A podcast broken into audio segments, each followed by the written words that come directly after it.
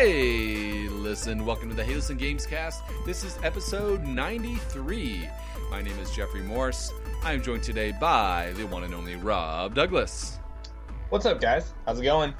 Thank you for choosing to be here today, Rob. Yeah. we have a great show for you guys today that is going to be uh, revolving around player's choice and uh, choices that you get to make in video games. So uh, Rob's going to lead up that discussion, um, kind of in honor of uh, Detroit Become Human coming out soon. Uh, both of us played that uh, demo this week that we'll be talking about uh, towards the end of the show. But yeah, we thought that would be a really fun segment to do today. Then um, I'll also be uh, sharing two Nintendo Switch indie reviews, or Nindy reviews, if you will. Um, it'll be a robot named Fight, as well as Sky Rogue, which are games I uh, really liked a lot. They're, and they're both similar in some ways and uh, different in other ways. So that'll be a lot of fun. But before we do, we do have some news, as always, that we'd like to share with you guys. Um, first big news piece is uh, Nintendo news. Nintendo has a new president starting in uh, June. And so, you know, obviously the Mr. Iwata, you know, passed away uh, about three years ago now and uh, he was the president from Nintendo all through the GameCube and Wii and Wii U era. And then yeah. uh, Mr. Uh, Kimishima uh, came in as kind of the interim president for Nintendo, and he was a older businessman, and he was very different than Iwata because you know Iwata was very upfront with the fans, and he was in all the you know Nintendo directs and talking directly to the fans. And uh, Nintendo's current president, who's been the inter- interim um, you know, obviously has seen a lot of success with the Switch, and you know they've made lots of great decisions. But he hasn't really like ever like appeared or really talked um, to fans in Nintendo Directs or anything. He's more of a kind of a, a reserved guy. I don't think he speaks he kind of sends, English or he, anything. So he tends to send Reggie to do all the the talking for him. Yeah, they've they've had Reggie, and they've actually brought up a lot of new young faces. Um, yeah, for like you know Splatoon and other games and stuff. So we've been seeing some new faces on Nintendo Directs and stuff, which is which has been fine. Uh, but anyways, Nintendo's new president, his name is Shuntaro uh, Furukawa. And, Easy uh, for you to say. Yeah, no, he's going to be the president in uh, June, so they're going to be transitioning the next uh, two months here. But I think uh, one of the main differences here is this new president is only 46 years old, and um, you know that is 22 years younger than the current president of Nintendo. So I think that was one of the reasons why he got picked. Is you know he's a younger leader who can you know hopefully lead Nintendo for many many years. And... Yeah, I'll probably see a couple system generations, which is what you really want to have a president for yes. such a big organization. Someone who can be a little bit more like the longevity of a, a president rather than I'm here for one system and then I pull an EA and yeah. leave. yeah, I mean, the, I mean, the current president was always kind of like an interim. I think a year ago they yeah. kind of took away the interim term like they didn't call him that, but apparently they were still looking, you know, at finding someone who would be more of a long term replacement. Um, and looks like they finally found him. And his background is really, um, he's been with Nintendo and the Pokemon Company, um, working with both of them for the last uh, 15 years or so. And so he has a lot of experience with Nintendo, with the Pokemon, with oh, the okay. So he's from within. Yeah, so he is pretty much from within, um, which is I think good for Nintendo. And he even you know, states that he is a longtime Nintendo fan. Like he grew up playing the you know NES and all those games, and he grew up with all those games, and he really is kind of said in his first statement, like, yeah, I'm a big Nintendo fan, and I want to you know see good yeah. games. And one of the really only things he's kind of said going forward is, hey, I want to change the way we're doing mobile and make our mobile games become like a really big uh, pillar of our um, of our company, which you know Nintendo has put out a couple apps, you know, seen some varying success, but uh, yeah, he wants apparently Nintendo's mobile presence to be a lot bigger. So that, I think that is one, you know, take that a younger um, president is is bringing. But yeah, so I think I think that's exciting. It's good good for Nintendo. Hopefully, you know, he is fluent in English, so you know, it'd be cool to see him pop up in more Nintendo directs like Iwata used to do and stuff. I think that would yeah, that would uh, be the co- that'd be the hope, really. Yeah, exactly. I mean, and so he seems like he is a gamer, one who could connect with fans. He's a younger guy, so um, yeah. So I think I think that's good news for Nintendo.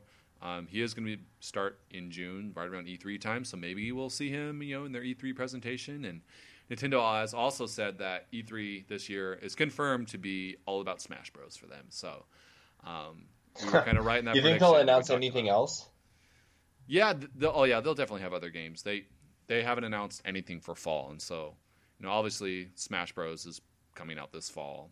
Um, but yeah. other than that, we don't really know anything else for the Switch. You know, think we'll get something else, kind of like co- totally out of the blue, like Arms.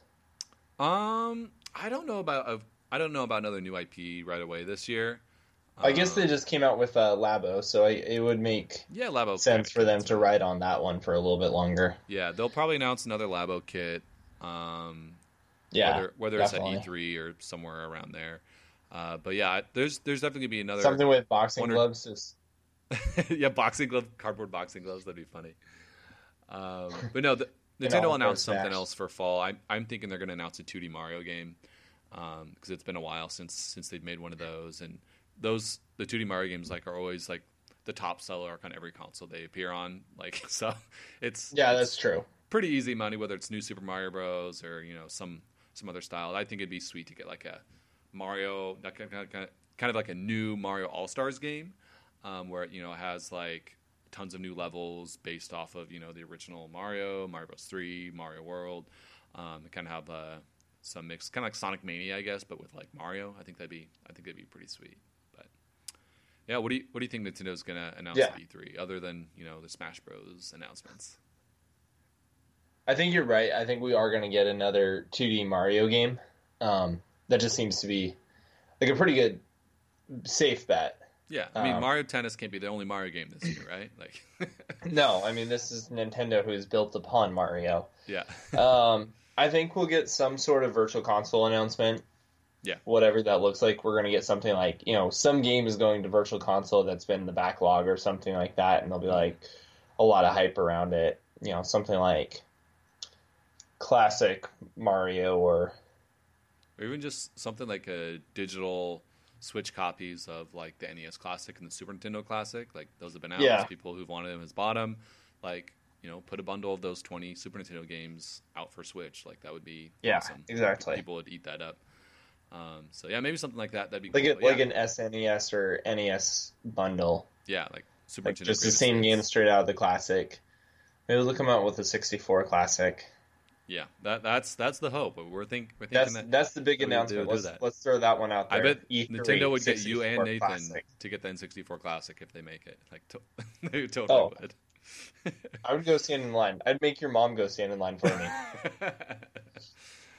For those of you uh, unfamiliar, she she's totally good at, at finding those oh, deals yeah. and getting right in there. She got the NES Classic for us, and like I think she got like some amiibo that was like hard to find with this for us too. But yeah. Anyways, um, let us know what you think about Nintendo's new president.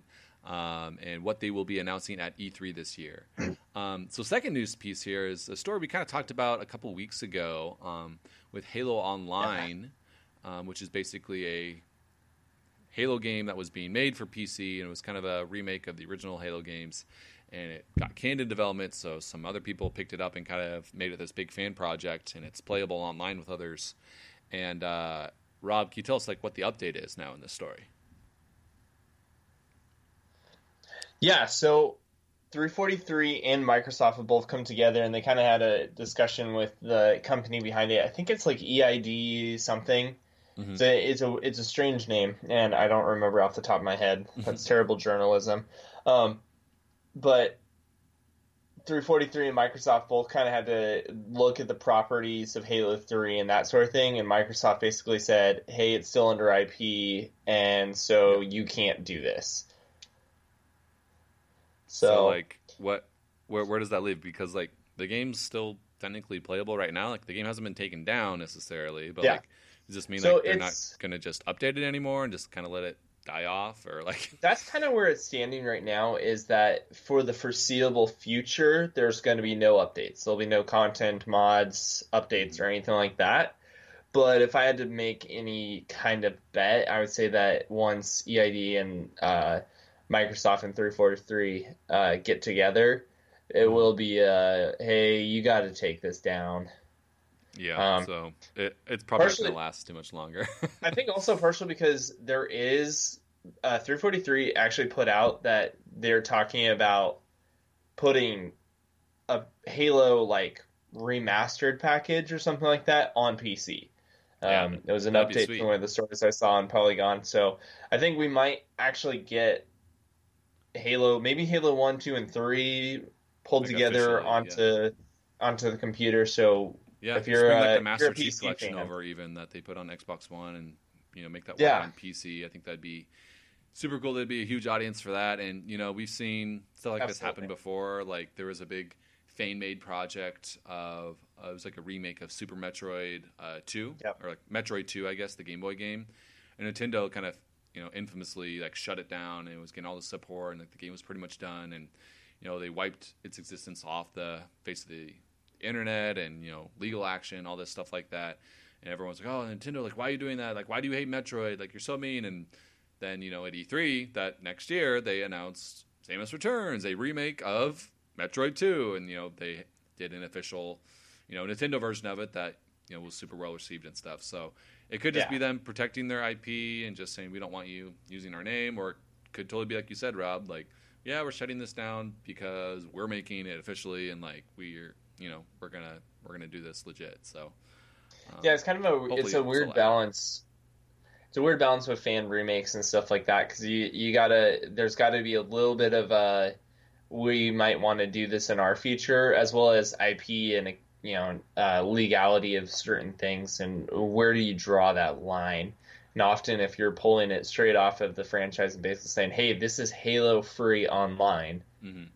You're you're not really being subtle about your copying. and just you know, if you're using an IP that doesn't belong to you, like potentially you could be, you know, damaging that brand or that IP. You know, like let's say someone does log into Halo Online and you know they can't connect to the server or like they just get destroyed by everyone. Like that person's going to be turned off from any Halo game like from then on. You know, and they're not going to want to play. Like, oh, I tried Halo Yeah. once and it wasn't good when it wasn't really a Halo game. So it just kind of And 343 did say that they they're willing to partner up with this EID oh cool. and like actually like That's use them, but they kind of made it sound like, hey, we really want to use you guys and we want to have you in the team as well as all of the mods and creators.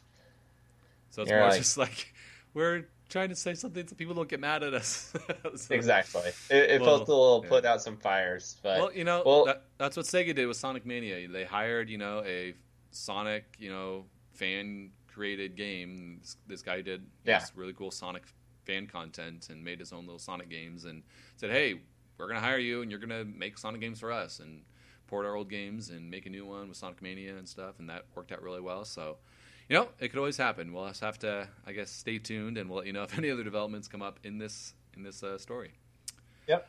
So, two new trailers for two of the biggest AAA games coming out this fall um, have dropped this week. There is a new Shadow of the Tomb Raider trailer, as well as a brand new Red Dead Redemption 2 trailer. And this Red Dead trailer is exciting, particularly because this is really like the first real gameplay we've seen of Yeah. Red Dead 2. And I mean, I guess not really gameplay; it's more cutscenes. But like, we're finally seeing like characters and there's dialogue. And we're getting a sense of what the plot is going to be and what the story's going to involve. it's less crazy montage and more like story development. We got to actually see some characters that Lots of you know where yeah. where they where they stand in the world, what they're trying to accomplish. We got a lot more about the story, as well as we got a little cameo. Yeah, Mr. Uh, Mr. Marston, I'm pretty sure was in there. Like, it looked looked pretty much like him, so I'm pretty sure. Same facial scars, same kind of grizzled look, a little bit younger, obviously, because this Yeah. takes place as a Yeah. prequel before That- Red Dead Redemption.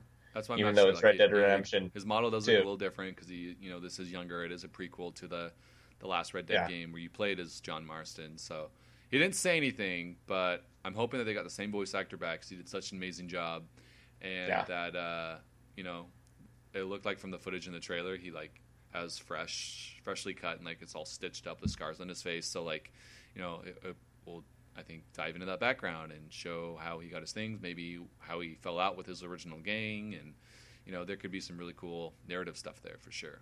Yeah. We also got to see uh, a glimpse of Abigail, who, Yeah, if you're if you're familiar with the the Red Dead Redemption story, I feel like this is it's been significant enough time to say this Yeah. is not a spoiler. You know, uh, John Marston ends up marrying her. They have a kid, and and this relationship is part of the reason why he leaves the gang. Hmm. So we have you know we have a little bit of background now. It looks like we might actually explore some of that story, and John Marston's might get you know a, a chunk of the story. Yeah. But really, the main chunk of the story is about a guy that we haven't seen before. Not sure who he is in comparison to Red Dead Redemption One. And since he doesn't appear in Red Dead Redemption 1, we can guess some spoilers that he probably some either is killed off or some way is sent off somewhere else where he can't be a part of the story. Something, yeah. Well, so. I think it is cool. Like it's smart how they're doing this because you know, Red Dead Redemption like totally felt like a hey, you know, we're just dropping you in the middle of like a story with these characters who have these huge backstories and you know have had these lives and it's kind of yeah. slowly, you know, curls back the, the, pages and gives you glimpses of what that life looked like. But like, we're finally going back and we're going to be able to live through those moments and flesh it out. And it seemed like a, a, a really smart prequel, you know, um, in a way that you know they wanted to make another game, and they this is a really you know smart way of going around and doing it. So um, yeah, I agree. Hopefully, hopefully the story story wise is good. You know, people don't play Grand Theft Auto Five for the story. You know, they play it for everything else you can do in that game. But that's true. You know, if this game is as fun to play and has as much to do as a, you know a Grand Theft Auto, like Rockstar is known for, um, but it also has this really really cool story that blows people away. I think you know it's definitely going to be you know one of those games up for a game of the year this year. So. Yeah, pretty exciting. I think they had a good balance in Red Dead Redemption One, so I'm I'm hopeful for this one. Yeah, totally. Yeah, this is. And the other game, uh, Shadow of the Tomb Raider, I mean, there's not much else to say about that one. She runs around. Looks like she gets hurt a couple of times. yeah, stabs people in the dark. This is not the She's like innocent, full on, like cold-blooded assassin now, just like running around, just like ruthlessly murdering people. Like I remember the very first, you know, Tomb Raider, you know, reboot game they did. You know, what was it like eight years ago or whatever? Yeah. She, uh, the first time you actually kill someone, it's in like self-defense, and she's like horrified, and it's like this moment like, oh my gosh, like I have killed another person and it's just really cool like story B and she has to like deal with that throughout the game. But now it's just like I am so far beyond that. I am used to you know wiping out armies and you know surviving and stuff. So like we're at we're at Nathan Drake levels of murder. Yeah, full here. on like exactly. Like like hundreds and hundreds of waves of enemies come at him and he kills them all. Laura, Laura, and also it looks like there's going to be some pretty pretty crazy uh, apocalyptic like uh, Mayan Aztec type. I'm not sure which one. I think it's Mayan. Yeah, like it looks like it might deal with Mayan like kind of the the like apocalypse going on here. So we'll see. Looks dark. Yeah, definitely keeping keeping the same yeah, tone as the last ones. Very very dark. Looks like it's gonna have some type of mystical or magic, you know, elements to the story. Yeah. Um, but yeah, that that game should should be pretty solid as well. I'm I'm hopeful, and I still need to beat uh, Rise of the Tomb Raider, so I need to. Yeah, I was gonna say I need to, I need to get that one and play through that one as well. Yeah.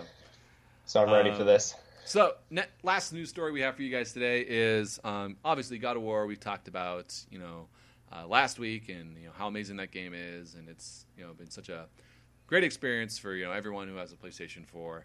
Um, but apparently, it came out this week that there are five sequels uh, planned for God of War. Like, how is this? oh no, how is this even possible at this point, Rob? Because this is pretty much a reboot. How are they already like planted seeds and planned for five more games? You know, and the way the wording on this was kind of like at least five. You know, so there there's at least five ideas out there that they feel that they could fully flesh out into a full game mm-hmm. involving Kratos and more than likely his son. But you know, it's just like this is this feels like the Fast and Furious yeah. take or like Marvel like, movies. You got something they, like announce like, movies through the next six years. yeah, like we got something so good that we might as well capitalize on it and get all the money we can out of it, bleed people dry, and make them totally hate Kratos again. Well, and that was the problem with the original and God then of War drop games. This... Like they, you know, there was God of War one, two, and three, but there was also like four or five other games that were like spin-offs yeah. and prequels and. Like they totally kinda, you know milked it too much, and that IP had a lot of damage, and they had to wait a while and you know do this big reboot for the new one. And it worked. So you think but you think that pattern's going to happen again? We're going to get five new games, maybe a couple mobile games, and then you know a card game, of course. mobile games. Yeah, no, I I hope not. I mean, I hope this is just we have.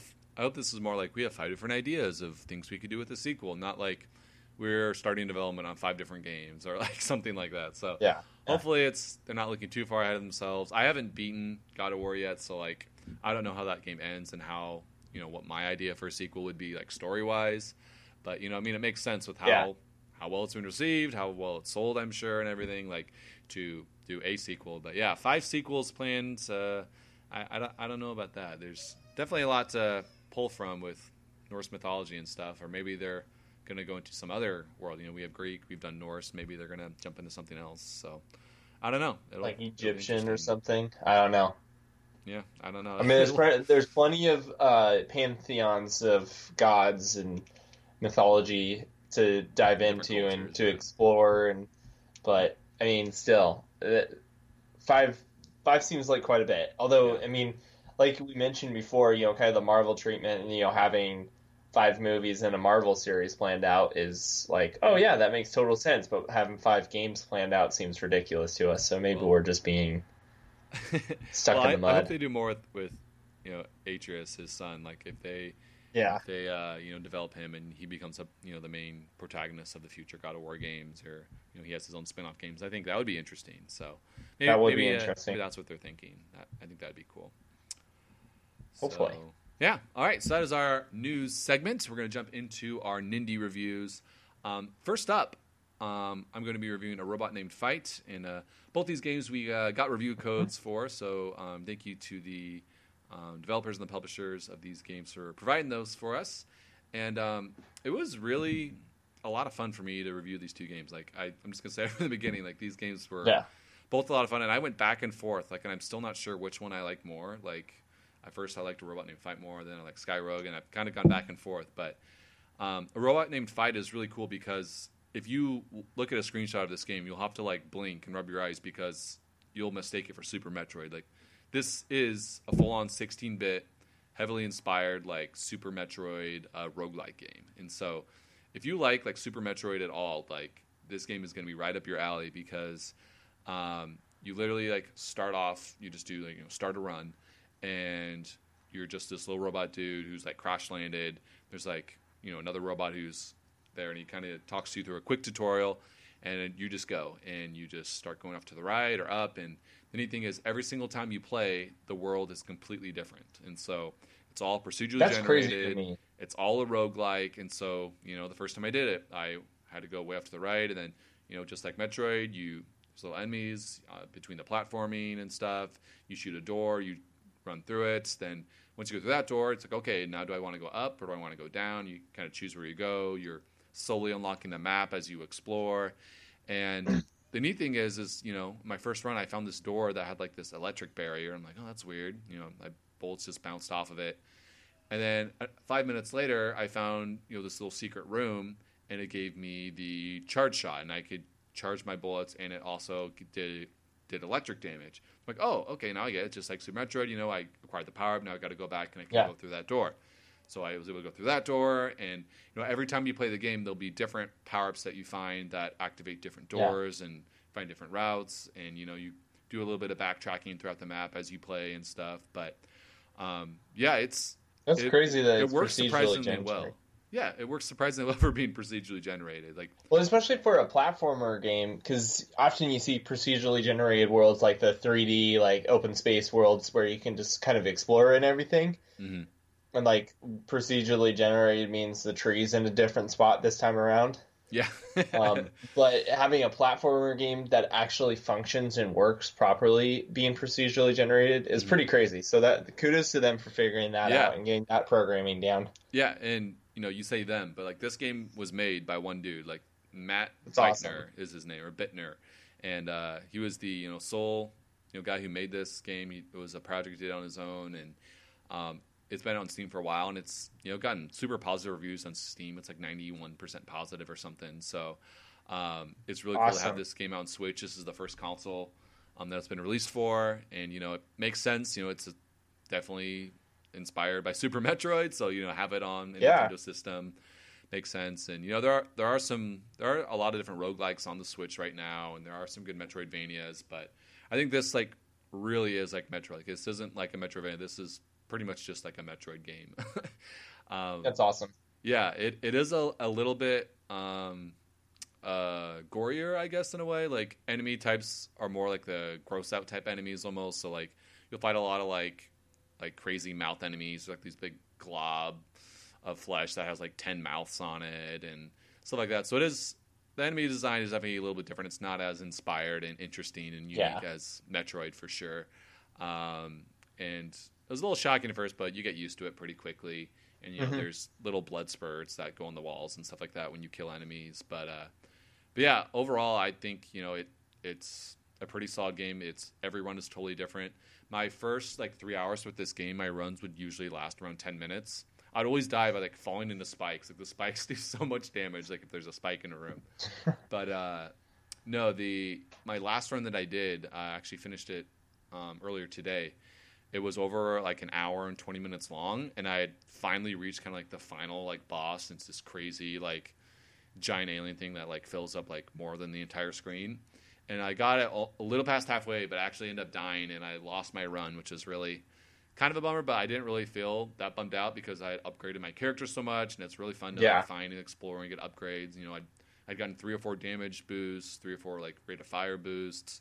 My bullets were doing explosive, fire, electricity, and scatter shots. Um, so like all those things stack. Anytime you find something, you don't really need to choose. Like, do you want to do fire, or electricity? Like it just they all get thrown into your um, your abilities, which is really cool. So um, Awesome. re- really smart design. There's even that kind of like a morph ball type, uh, you know, transformation power up you can find where you transform into a little robot dude who can squeeze through gaps. But yeah, every run's different. Yeah. There's there's achievements and um, you know rogue roguelike means you know every time you start the game you pretty much start you know it's like a new file and it's totally different. The game world's different and you lose all your abilities. But um, one thing I did appreciate is every time you beat like a boss or you know you gain different like achievements by you know collecting a certain amount of things or seeing seeing as exploring a certain part of the world map um, you get to basically unlock items that will appear in future playthroughs so there is a little Yeah. bit of long-term progression so like you know once i defeated this i think it was called like the the mole the mole man or there's this weird like mole enemy like boss fight that i did and after i defeated him it said oh now you can unlock homing beams and so like and next time I play the game, I, there's a chance I could find this new homing beam weapon. So there are, there are new things to find and discover, and every time is different, which is cool. And if you do really like a run, it gives you like a old school like 20 digit passcode that you can like retype in if you want, and it'll like regenerate that same world, which is kind of cool. Um, Oh, I, yeah. I kind of wish it was like saved. Like if you really liked that world that you were exploring in that world and you wanted to give it another shot, you could just like, oh, save this world or oh, replay that world. But every time you restart, it's different unless you like screenshot it and like retype it in, which is kind of annoying. But I don't think that's the point of the game. You know, the point is to to start it over again. But, Yeah, exactly. But So you would highly recommend this game? yeah, if you if you like Metroid, uh, definitely check this game out. If you like roguelikes, like you know, like Binding of Isaac or something like that, um, it's totally got that addicting gameplay loop where you're totally leveling up and powering up, and once you die, you're like, oh, you know, I'm not that bummed. And next time you play, it's a totally fresh experience. Um, Yeah. So yeah, overall, you know, it's called a robot named Fight, and it is a different uh, game every time you play it. And so the le- level design suffers a little bit, but it's really fun to explore and find upgrades. And if, you, if you're a fan of Super Metroid, you need to try this um, really neat, you know, roguelike game that was ins- it was inspired by. So yeah, a Awesome. robot named Fight. I believe it is uh, 15 dollars on the eShop. It's a downloadable game, so yeah, Okay. be sure to uh, check that out if you like Metroid or roguelike games. Um, now, our next game, Sky Rogue, as you may be able to tell from the title, is also a roguelike game. And I actually didn't realize this originally, like when I first watched, um, you know, the original trailer and stuff. Uh, but Sky Rogue is also made by a very small team. I think it's a team of two or three guys, and Yeah. it is 3D based, and it's basically a uh, kind of a mix between an arcade air combat type game like Star Fox um, and like a full on like flight sim. Um, And so, like at first, it looks very, very simple, and there's like not a lot to it. But the more I played this game, the more I realized like the flight mechanics are actually super deep. Like you can uh, scale the controls uh, to the way you want to play it. And so, if you have arcade mode on as you're flying these airplanes, you know, and it's uh, very simple, kind of 3D, um, you know, polygon uh, art style. Like it's not super detailed graphics or anything. Like it, I yeah. compare it to like kind of grow, grow home or grow up. If you remember, remember that indie game that we talked about, you know, a oh, yeah. two ago. Yeah, so it's it's kind of that art style, very bright and colorful, with basic polygonal shapes around everywhere, and uh, if you have the game set to arcade mode controls, it controls pretty much like you would expect something like Star Fox or like Rogue Squadron or something, where it pretty much always keeps your plane level to the ground and you're just steering left or right or up and down, yeah. um, like that. But if you turn arcade controls off, you just pause it, you know, you know, change it right there by pushing A in the menu. Um, you have full, you know, 360 control of your plane. So you can fly inverted. You can, you know, go any which direction that you want. You can go any high or low altitude, um, and it's definitely a lot more challenging to control that way. But it's so much more rewarding. And like, I totally recommend playing this game with, you know, arcade controls off because it does take a while to get used to, but it is um, a lot more. A little bit more. Experience. A little bit more like Flight Simulator. Exactly. Yeah, and the mechanics are like surprisingly deep to it. Like once you realize yeah. it. And um, the really cool thing about the game is is it is a roguelike, which I didn't understand at first, but the way it works is you start out just as day one, and you basically pick your ship, you pick your starting like missiles and weapons that you want. There's I think four four different main weapon slots, and then there's kind of like a side weapon assault that can shoot like a flare or like give you a boost or other abilities like that. And basically, you choose what four you want, and you have to basically uh, spec it to your certain certain ship's ability. And so, like certain guns will be able to use a lot of you know missiles, but not very many bombs, and other ones will be able to use a lot of bombs, but not a lot of missiles. And so, depending on what ship you pick, you're going to have a different loadout. Um, and so yeah. you start with the loadout, you play a mission, it auto generates the world map and the enemies and everything. And then your mission usually is to destroy, you know, a certain amount of ships or certain buildings on the land. And so basically, once you defeat those enemies, your mission's done. You have to fly back to like you, have a shield helicarrier that you land on, and the mission's over, and you move on to the next day. But the neat thing is, is if you finish your mission and you still have like full health, you can totally just be like, oh, I want to go wreck some more people and get more money so I can buy more upgrades. And so, yeah. you know, you, time you finish your mission, you'll probably have three hundred dollars. But if you go and take out a couple other buildings and more ships, like you could end the mission with fifteen hundred dollars. Um, and so it really lets you kind of choose the way you want to play, and you can risk staying out longer. Um, and most of my runs usually end that way. Like I should have got back to the ship and landed, move on to the next day, and just get the upgrades that I could afford but I want to go. Ah, I'm going to go blow up this building, or oh, there's just a ship right over there that looks really fun to destroy, or oh, I just want to, you know, take out these two guys who are, want to dogfight with with me in the air, and then I end up, you know, getting shot down, and my run is over. And so, um, it is kind of a really cool yeah. gameplay loop. And every day, you know, you have different randomized missions, and then uh, the world settings change every couple levels as well, so you do see some progression. Uh, but yeah, it's really cool because the money you just upgrade your different missiles and your ship armor and speed, and when you die, you just restart. You you can pick a new loadout and a new ship, and every run feels very different because there's so many different loadouts and ships to unlock, which is really cool. I wouldn't think like an airplane type fighter ship game would be make a good roguelike game. Yeah, I, but it sounds like so this would actually be interesting. Yeah, but my first time booting the game actually up, it like froze and it, like the game like crashed on me like 10 minutes into the game and like the first level I played I wasn't super impressed with it because I was playing on arcade controls. I'm like, oh man, I don't know about this game, but like I sat down with it the next day and played for like an hour and a half straight. I'm just like, where did the time go? This game is so much fun. Um, so yeah. yeah, no, I, I really like it. I really recommend it. it. The cool thing is, is like I said, um, the upgrades you buy with your money that you gain based on how many enemies you defeat and how many buildings you destroy in the level, but you also gain a separate currency based on how many like buildings and things you destroy. And so when your run ends, you're leveling up your profile, and you know you start level yeah. one and you go up, and every time you level up, you can research new weapons, new airplanes, new upgrades, and then the, on your next run, you can buy those upgrades or those ships and use those um, in your run, which is really cool. So you you do have that, that long term cool. progression. Is you know, oh, crap, I died. You know, oh, dang it, I I almost made it through. But oh, sweet, now I get to unlock the um, this new medium bomber that can carry way more weapons. Sweet, and you just push A and boom, you're right back there in the main menu, and you're like five seconds away from starting the next level. And you're just like, all right, well, I know my run just ended, but I'm going to try out that new ship, and you know, here we go, and you you just go again. And it keeps that gameplay loop. It's very addicting to just yeah. keep on going another run, another run, and you know, like one more, one when more. You, when your run like ends, you, yeah, exactly. You don't feel sad because you died and your run's over. You're like, oh, sweet, I get to unlock, choose what I want to unlock. You get the choice and then you can immediately play as that thing you just chose to unlock um, in the next run. So That's there's cool. a lot of customization. There's over I've unlocked over like 25 weapons, and like you know that's not even all of them. There's so many left that I haven't even gotten. So there, it is really really deep. It, it doesn't look like that you know from just looking at the game at the beginning, but it is it is really deep. And I will say my favorite hidden feature of this game is that it has co-op.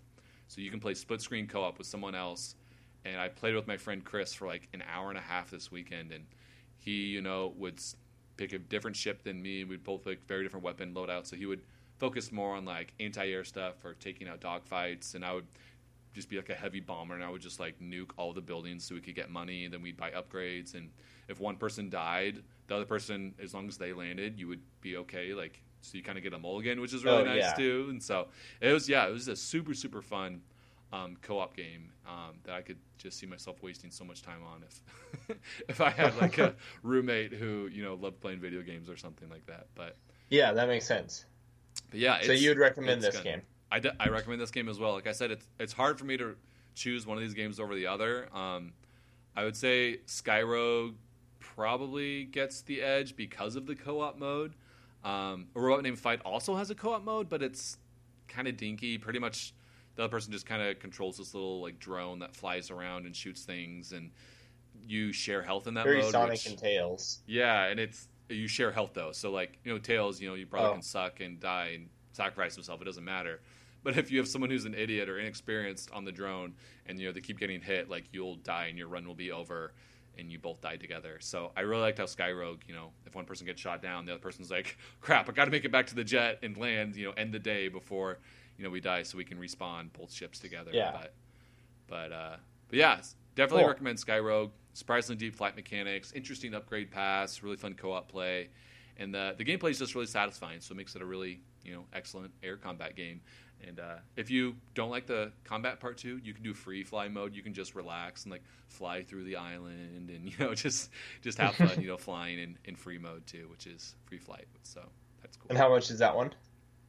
Uh, Sky Rogue, I think it's 12, 12 bucks on the eShop. It's yeah, just under okay. fifteen dollars. So both these games are you know really budget priced. It, I think they're totally totally fair pricing, especially since these are games like you could literally play forever because every time you play it, it will be different. So, so that's it, cool. You're definitely getting your money's worth with these two games, um, which is which is really cool. So definitely check these two games out um, if you're looking for a game on your Switch that you can sink a lot of time into because you know these games are so replayable and they're made to be that way. So yeah, that is a robot cool. named Fight and Sky Rogue. They're out now on the Nintendo Switch, so check it out.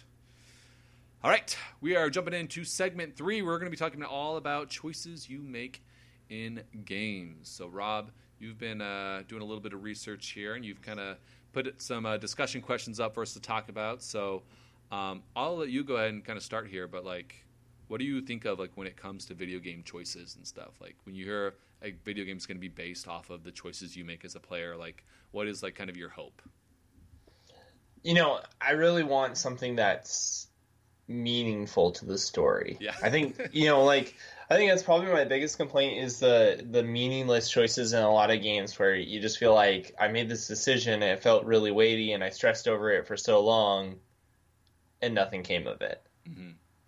Yeah. You know, like like so like I guess when I think of game choices, I think of how a lot of games either they put a lot of choices in there, like you know, save this person or don't save this person, or they have the infamous Bioware good evil morality mm. scale. Yeah, yeah, yeah. which is pretty black and white.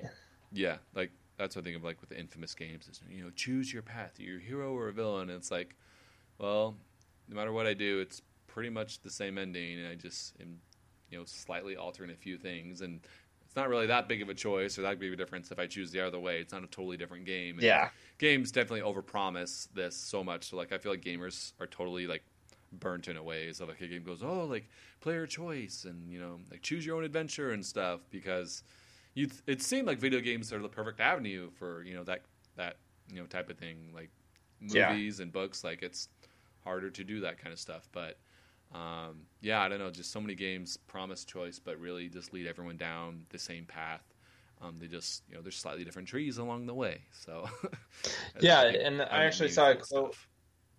I saw a quote earlier. It was called "The greatest movies are able to teach their audience something about their creators, but the greatest games are able to teach their players something about themselves."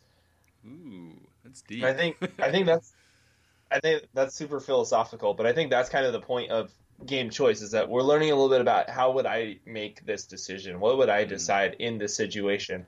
And we want that to actually have gravity.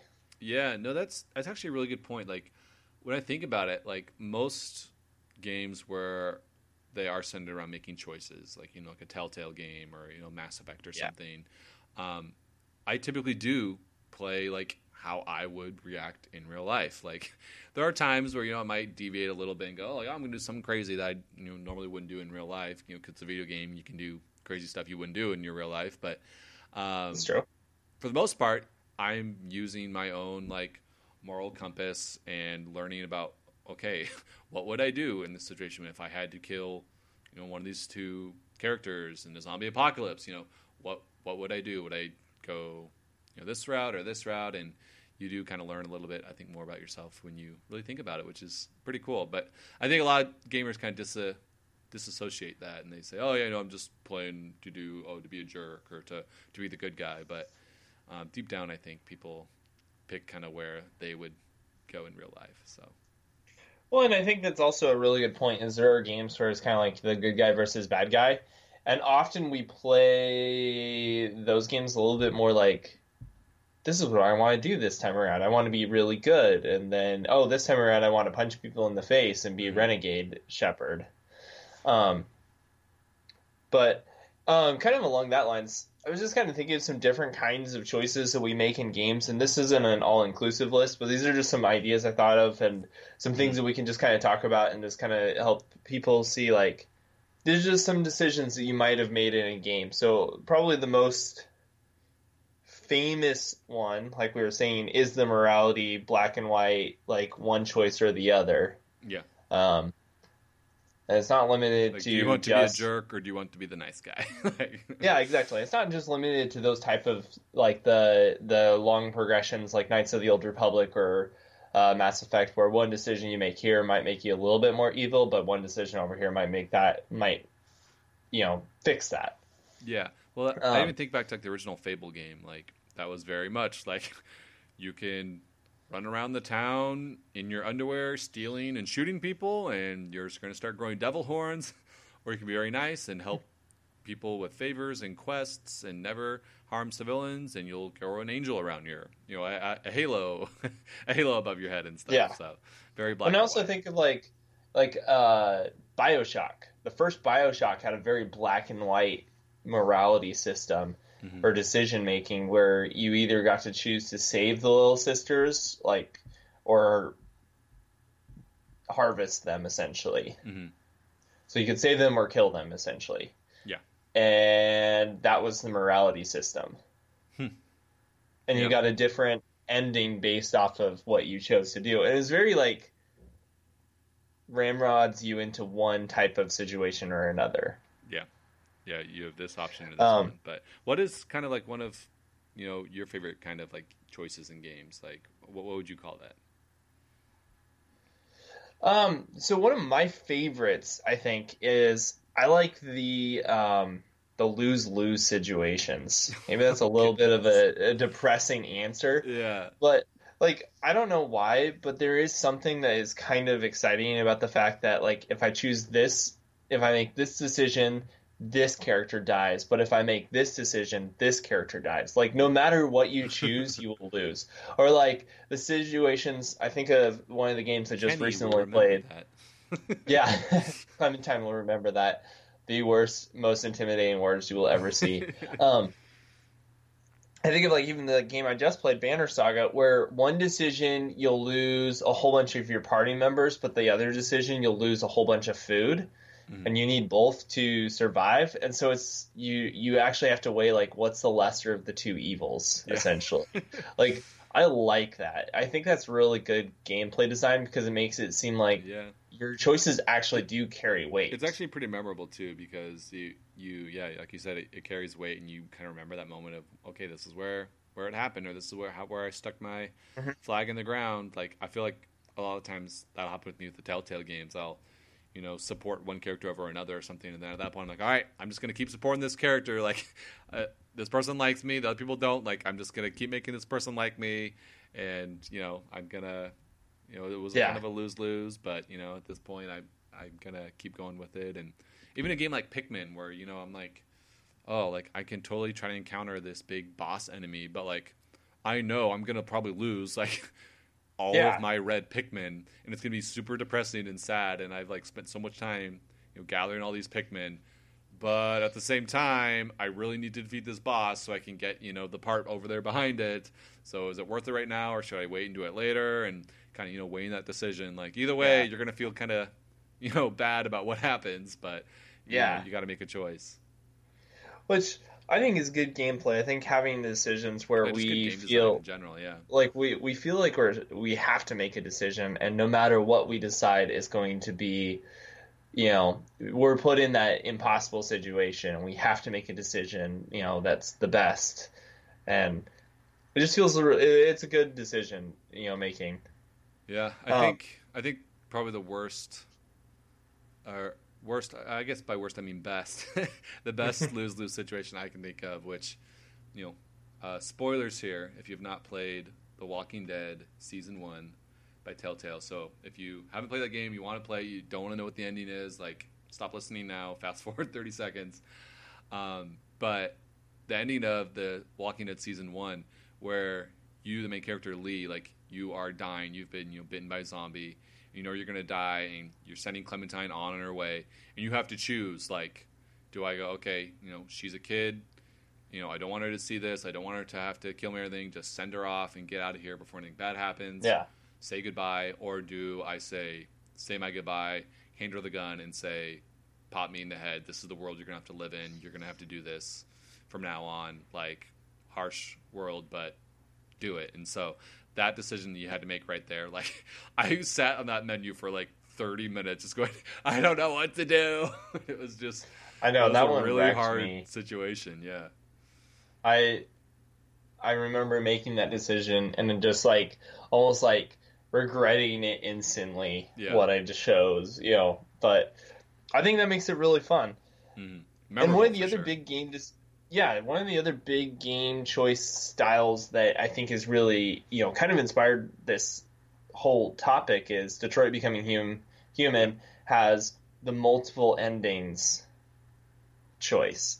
Like Mhm. decisions you make throughout the game or throughout this level or throughout this period will ultimately give you a different ending to the game. Yeah, yeah, and that, And that's think- always a really cool approach. But it's I, th- I think the tough thing is it's just so hard to do right. Like it's if you make that many different endings, like there's going to be some that are going to leave people like feeling really dissatisfied or like it wasn't ending Yeah. they hoped for, and like it you you could totally finish the game and not get you know the best ending or the ending that you hoped for, and it could make you feel really upset at the end of the game. So I think that's why it's so tough to do that.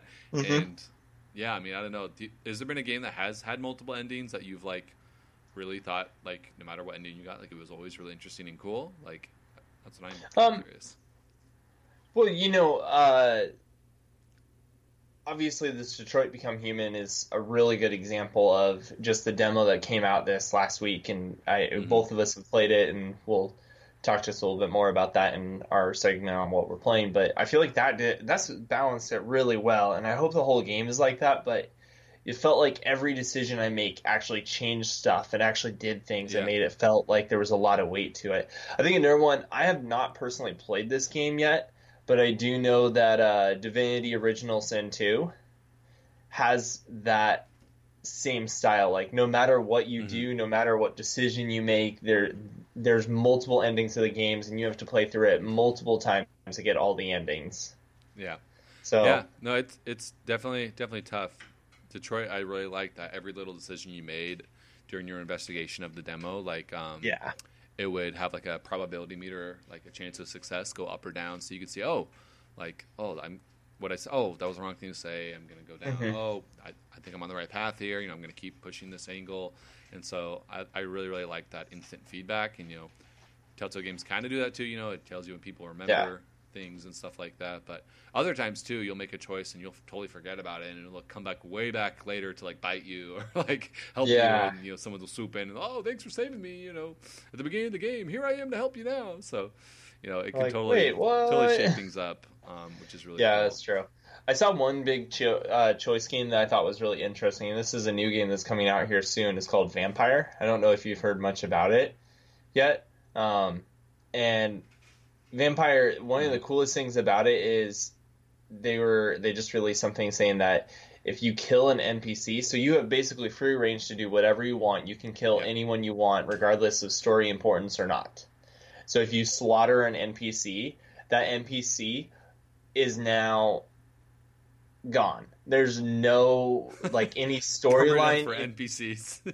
like there's no storyline, any quests, storylines, gifts, Mhm. stuff they could have done for you, gone Yeah. forever. You have to re. You, there's no checkpoints either, so you have to restart the whole game to get that person back.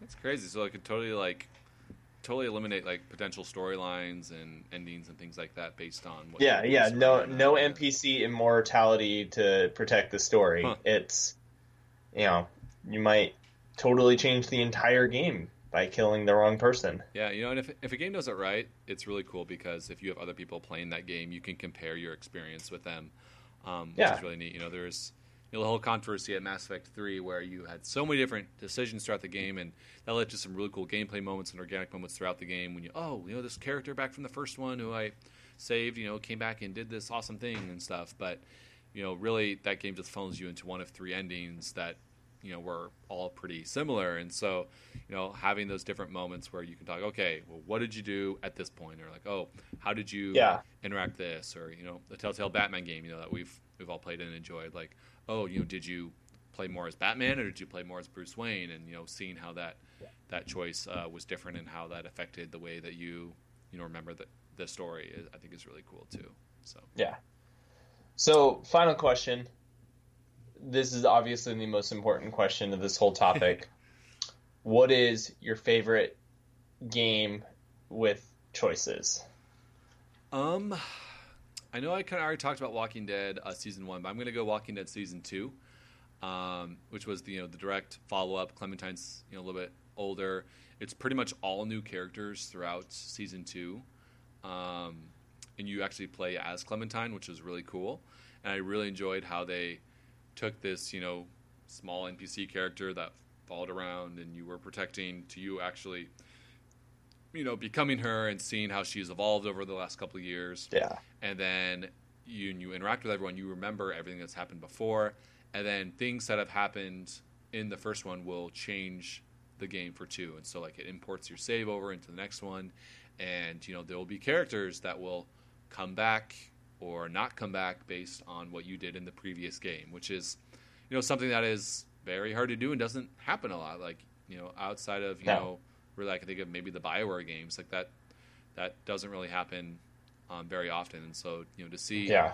you know I won't say any spoilers for this one, but you know there is a certain character from the first game you know you kind of assumed was dead or lost or MIA, and he kind of comes back in towards the end of the the next game, and you have to make some really emotional investments and um, you have to make a choice of do I follow this person who I used to know and trust, or do I not trust him anymore and I'm gonna you know go with my new friend who I made, and so it really like pulls on you and makes you like go oh like do I go with what's comfortable and familiar, or do I go with my gut and you know what seems like the right choice, and um, they just did a really good job of weaving in you know multiple games into uh, into a new story, which is really neat. I remember making my making that decision. I don't remember what I made, but I remember being gut wrenched by yeah. my decision. like just being like, oh yeah. yeah, no, and I felt I felt uh I felt so sad for it. And I, I remember texting my brother who had just played it as well, and we like talked about it for like days about like oh like you should have done this oh like no you should have totally done this this was the right thing to do and you know we yeah. both totally thought you know what our different choices that we made was the right choice but um, it totally let us have that freedom to to choose so pretty cool that's crazy um, for mine i would have to go with bioware's Mass Effect series. Um, I kind of went back and forth. I really love the uh, the original Dragon Age and Dragon Age Inquisition's shaping out to. Yeah, I've played part of it, but it shapes out to be pretty good story wise and decisions. But honestly, Mass Effect one, two, and three, minus the ending to Mass Effect three, the finale, yeah, yeah. But I feel like for a trilogy, they really nailed the the weighty decisions, the choices that really do matter in the story. You know, characters, you know, that maybe die in the first game never show up again. You know, there's mm-hmm. no like continuation yeah. errors like or anything like that. Your favorite character like, throughout all three games could be a character I like literally never had more than one conversation with because they died early on in the first game. Like, yeah, exactly. Or like, you know, the person that you choose to have a relationship with could be totally different for every game or you know you could yeah. stay consistent with one person for all three games or never do any relationships like there was just so much freedom in all your choices and they all had gravity to the story yeah. and they, except and they for all I mean obviously organic for the most part too like it, they didn't feel like forced like they all were natural decisions you wanted and you were seeking out yeah. in the game yeah, and that one didn't put you. There were a lot of decisions you made that never felt like lose lose situations, but there were some lose lose situations that you had to go through and mm. figure out what what was best. You know, like obviously the first game there's a big decision where if you go and try and save this character, this other character will die, but if you switch it, the other character will die. Yeah, and that's huge. Mm. Like, and that affects the rest of the game and well, games. Even even the ending of Mass Effect One, like based on how you've played and what choices you made and how you start the final boss battle with the main villain of the first game, you can literally defeat the boss with your words, with the choices you make and the dialogue you choose, and he you can make him basically feel guilty, and he just will end his life, and boom, you defeat the final boss. Like the fact that they did that in the original Mass Effect, which came out what like 2008 or something, like yeah, so so long ago, and it was you know that was you can literally defeat the, the final boss without firing a single bullet. Like that's well, and the, really the cool, cool thing about like all the games. So my favorite one's probably number two. Yeah, um, I think here. that's a that's a favorite for a lot of people. Um, and the cool thing about number two is you could totally go through and really focus on the background characters and all these different things and do all these different decisions. And so the final, you know, mission, everybody survives. Mm-hmm. But or the final mission is like a suicide mission, so like it's not likely could, that that will happen. You could really play your cues and you know you play play them all wrong, and literally have everyone, including the main character Shepard, die. Mm-hmm. Like literally kill off every single one of your characters, and you can actually do that in a couple of the games where you can have most of your characters be killed off by the end of the game. Yeah. No, yeah, that so, was that was really crazy. I remember being so frustrated because I had made made a bad choice earlier in the game that kind of screwed me over. And no matter how I kind of put the puzzle pieces together, there was always going to be like one person who was going to die in that final mission, guaranteed. And so I kept retrying, trying to get everyone through, but I, I couldn't do it. So it was, yeah. it was definitely this cool feeling of like, wow, like I, you know, I made a choice that was wrong, and now I got to live with it, type thing. You know, so yeah, definitely, pretty cool. So, all right, well definitely let us know on Twitter at HeyListen underscore games. What is your favorite game um, that focuses around player choice? You know, we picked Mass Effect 2 and uh, Walking Dead Season 2. Is there a, there a specific game that uh, comes out to you? And we'd love to uh, chat with you on that on uh, Twitter. Um, so we're going to jump into what we're playing. Um, kind of a segue, I guess, Rob. Let's just talk about Detroit in that demo. We've mentioned a little bit um, about it, but I'm really interested in this game. Like I thought that demo was really really fun yeah. to play. It was it was really neat. Um, the animations are incredible. Like it looks so realistic and like really mm-hmm. really neat. It totally gives me this Blade Runner type vibe, which I really like as well, which is cool. I love how it has that Blade Runner vibe while feeling grounded. Yeah, you know, like one totally. of the biggest things about uh, Blade Runner is that it is a futuristic setting that we you know tend to be like, wow, look at this you know dystopian yeah. future. But in Detroit Becoming Human, it's only you know thirty years or forty years from now. Yeah, Um, totally. And so, like, you know, I don't know if you notice this, but one of the first things you do is you pick up the picture of the family Mhm. that's involved in the hostage situation. And the parents are born in 1999 and 2001. yeah. And you go, Wait a wait, like, that means that, oh, these kids that are born, you know, that we're dealing with, they're in high school and, you know, just into college, that's their age bracket. So, Yeah. you know, it kind of it gives Near a little bit of gravity to that, you know, and makes it seem re- realistic more so than you know maybe like Blade Runner or some other Yeah, for sure. sci-fi type it, movie. It doesn't feel like it's a crazy sci-fi game, but it is just far enough in the future where you know you do have like androids and stuff, and it is a little bit different. But other than the fact that you're playing as an android, like you don't even really notice he acts totally like a human. They're pretty much human characters. It just adds this layer of complexity of you know humans versus androids, and you know are they Yeah. sentient AI beings? Do they have rights? Like you know what what it is. So it just adds a lot of different moral questions into the game, and that's I think why they went with androids. It's not to make it crazy sci-fi like Blade Runner or something like that. It's just to add No, some moral moral uh, themes to the story, which I think is really the morality of being human. I think you know, or what does it mean to be human? I think is one, of, which is why the game's be called Become Human. yes. Um, but it's just crazy to see the animosity towards androids and stuff in the game, and that makes the gameplay. I mean, that's that's basically the main point of this demo is the animosity towards androids and androids feeling slighted and like slaves and that sort of thing. And like, Mhm. it's really cool to set up for this. And I mean, I guess to talk a little bit about the gameplay. You're walking around, you're analyzing clues and that sort of thing. It's like and Batman based- detective mode. yeah, based off of your clues, it incorporates into the game the final ending of the story and how you, what interactions you Unlock, have with. yeah options and things you can Yeah, say based on so- what you've learned. I unlocked all the endings. Um, You're crazy. I think I, I think I missed one thing that I couldn't quite figure out how to do. How many endings were there in that one scenario? There were six. six. Okay. Yeah. Most of them. So there were several where your main character dies, and I feel like we can share this because this is on the trailer Yeah. and the gameplay demo. it was the first either- demo they showed like two years ago with the like, hostage like you situation. can sacrifice yourself. There's one where you get shot. There's one where um, you just basically watch them fall off the edge and then walk away. Like Hmm. whatever. I I did that one. I did I did all of them, but like it's kind of crazy. Like you're you feel like you're shaping the character of your android like to be like either this heartless or heartfelt or like self-sacrificial or all Yeah. these things.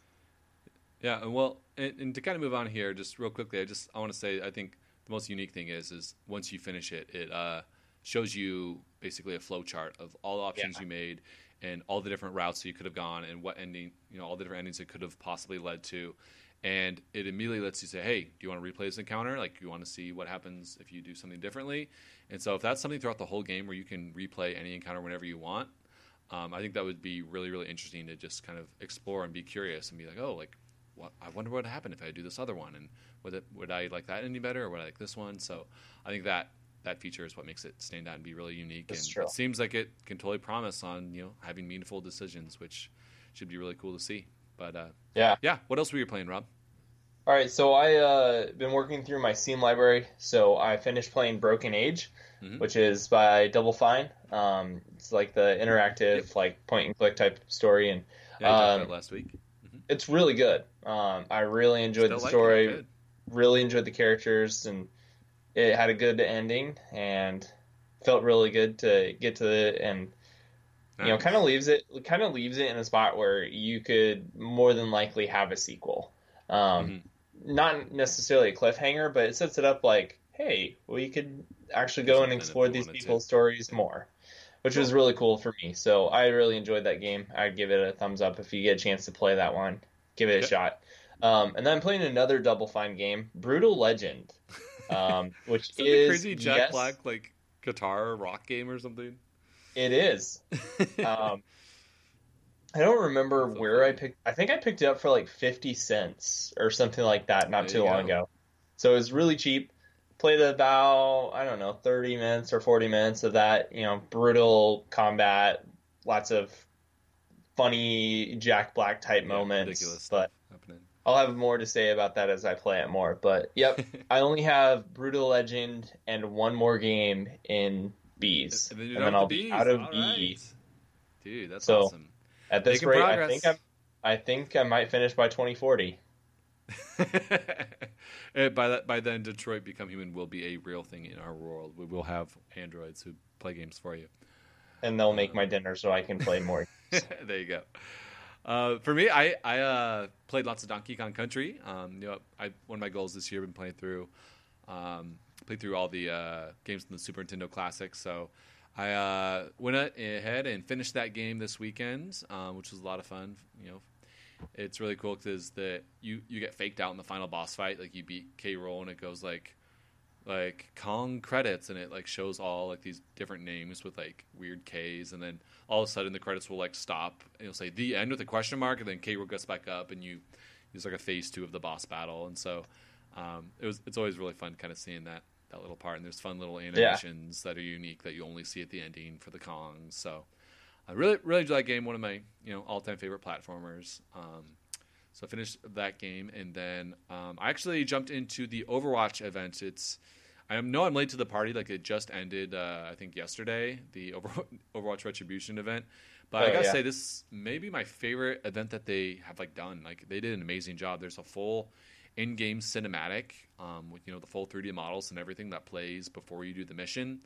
And then uh, they had a, created a whole new like huge map with lots of different unique encounters and like brand new like enemy types. There's kind of like a crazy like tracer enemy that like zaps around and like hangs off of walls and will pounce on your enemy with like claws and will like start like attacking you and you'll be stunned and it's reminded me totally like Left 4 Dead. Like, oh wow, know, the hunter, you know, like pounces on someone, you have to like shoot them off to like save. Oh yeah.